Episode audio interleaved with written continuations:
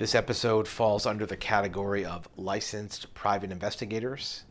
And in this story, the type of investigation had to do with documenting the activities of an estranged spouse. There was a couple that were in the process of a divorce, and our client was the wife in this relationship.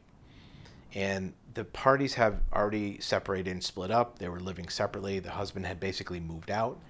And ironically, the, the husband had moved in with a girlfriend. And this girlfriend was known to the wife, uh, wasn't a secret anymore.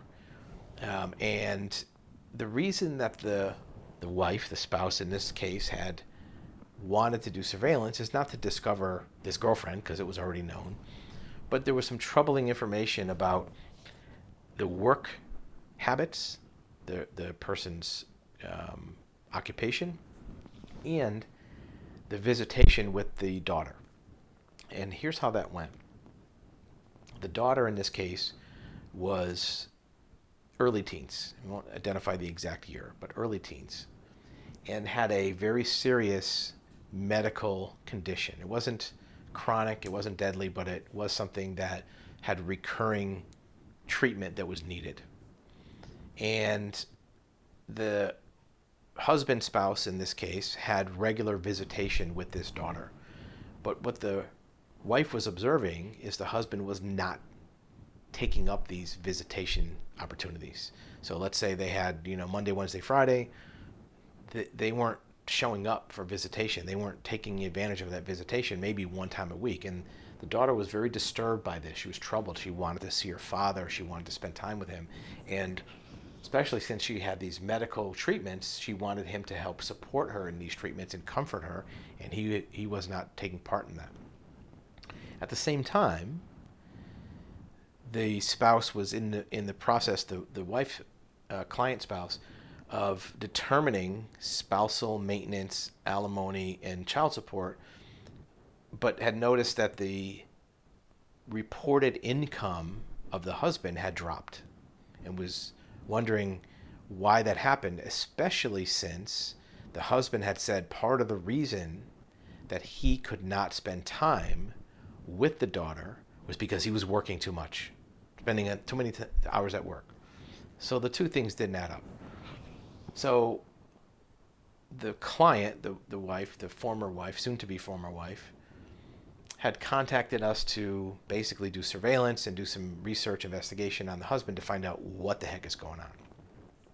So we set up a schedule and a plan for monitoring the activities of this person. And now, remember, we've done many, many surveillance cases, and you know we find cheating spouses and scammers and fraudsters and all kind of different situations. But this had a very unique and interesting chain of events. The surveillance really only went one or two days, but even in that one day, it was such a comedy of errors that to this day we still talk about it. So the surveillance was set up on a very particular day that the daughter was supposed to have a treatment and go to the hospital and begged the father, please, please, come with me to the, the to doctor to help me because I'm going to be scared. And the husband said, ah, I don't know if I can. I might be too busy. Um, maybe I'll meet up with you later. And the wife knew from that historical response that he never was going to show up. So we start our surveillance early that morning we had a team that was set up at the house well before sunrise. Uh, and sometimes, in this case, it was a gated community. We had people walking around the community just to make sure that we were observing, because uh, it's tough to get a car in sometimes, observing what the habits were. So the um, husband gets up. Um, he doesn't leave the house until 10:30 and the the medical treatment was supposed to be happening at 10. So he didn't go to work at 8, he didn't go to work at 9, he didn't go to work at 10. He left the house at 10:30. So we had a plan to follow him presumably he's going to work. Well, guess what? He did go to work. His office was maybe 10 or 15 minutes away. He went there, stayed in his office for only another 10 or 15 minutes. Immediately got back in his car and left. So we followed him. At 10:30 or at this time closer to 11 o'clock, he went directly to Hooters restaurant. And at Hooters restaurant, he ordered wings, pitcher of beer, and he started chowing down and drinking. Again, this is 11 o'clock in the morning on a weekday when his daughter's in the hospital. Okay, we've seen some bad stuff. This isn't axe murderer type stuff, but it's very concerning. So he's drinking. He has got a pitcher of beer. Fortunately, our investigator got a great photo where um, he had his beer and his wings on the table, and one of the Hooters girls was walking down the hallway towards the kitchen, and he leaned over to kind of check her out, and we had a great picture of him with the pitcher of beer, the wings, and him checking out the Hooters girl walking away from him. So that was classic. After he he drinks one and a half pitchers of beer by himself, mind you, he gets up, pays the bill, goes out to his car. Fortunately, we had another operator that was able to go in and get a copy of the the check, copy of the bill showing he had a pitcher and a half of beer. Um, he paid for it. His name was on the receipt, and, and so we had that documentation. So where does he go next? Now it's a little afternoon, a little after 12 o'clock. He leaves there and goes to um, a gambling facility. Uh, this is in South Florida. Was, he went to the dog track. And so he goes and he's at the dog track and he's gambling. He's drinking more. He's having some hard liquor. You know, this is just after lunchtime, 1 o'clock, 1.30. Drinking. He stays there for a few hours, gambling. Um, we get a contact from the wife saying that he said he's leaving work pretty soon. He wants to come pick up the daughter. Well, we told her that you know he's been drinking a lot. Maybe it's not a good idea to let him drive. So, the wife arranges for the new girlfriend of this husband of this guy to do the driving. She made up some story about how the daughter wanted to see the girlfriend because they were friends. You know, this new girlfriend was, you know, a, um, a friendly person, a nice person, uh, and and um, had a good relationship with the daughter. So, you know, she made the daughter say, "Look, I want you to to come and I want you to drive." So they arranged it so this guy wouldn't be driving. So the guy goes home, picks up his new girlfriend, goes and picks up the daughter. The the new girlfriend drives, and they go to you know one of these chain places like Chili's or TGI Fridays, whatever it was. He has a couple more drinks with, you know, with the the new extended family with his new girlfriend and with his daughter. And after dinner, he, they bring the daughter home. He goes home.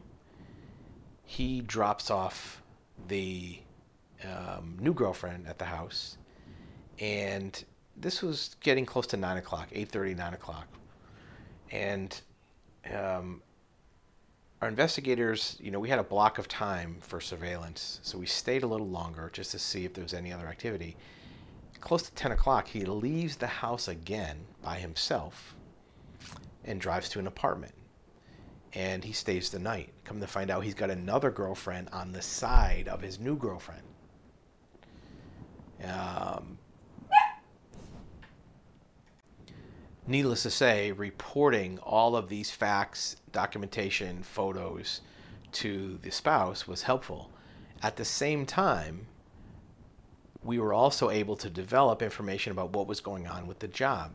We had a couple other investigators approach the company where this person was working, where the husband was working, and pretend to be potential customers. This particular person was a salesperson. He sold industrial type equipment and pretended to be a customer and ask, um, you know, about buying something and, and pricing and whatnot.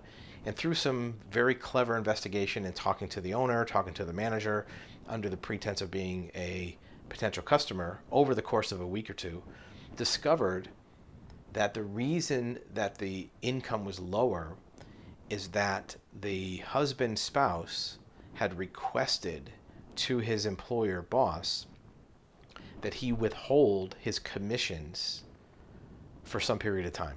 Basically, just pay him his regular salary, a couple little extra bonuses, but hold back his commission so he wouldn't be showing as high of an income. These commissions were going into basically a savings account within the company, to be released at a, a later date. Once this was proven and established, the owner of the company had to testify to that in the divorce hearing so that not only were these income historical income withholdings revealed, but it was shown that the husband spouse was acting in bad faith. Uh, and needless to say, the result for the client wife spouse was was very well. That she was able to negotiate a favorable um, visitation schedule, a favorable uh, financial settlement, and also had some requirements for ongoing monitoring for uh, the alcohol use and also the financial uh, aspect of the person's employment to make sure that proper reporting was being done. And once the boss knew that he was liable for fraud if he continued to assist, you know, he was not really interested in covering for the employer or the employee anymore. So this is the case of the um, three, four timing um, Hooters Joneser uh, that couldn't leave well enough alone. He had his, his wife that he had recently broken up with, his new girlfriend, and then he was had another side girlfriend that was secreted to both of them, and he was spending time at Hooters at 11 o'clock in the morning when his very young daughter was getting medical treatment. So the case of the Hooters Joneser was one that had many, many twists and turns, uh, and went well beyond what the expectations were for a typical um, heel of a former spouse uh, that uh, was of interest to all parties.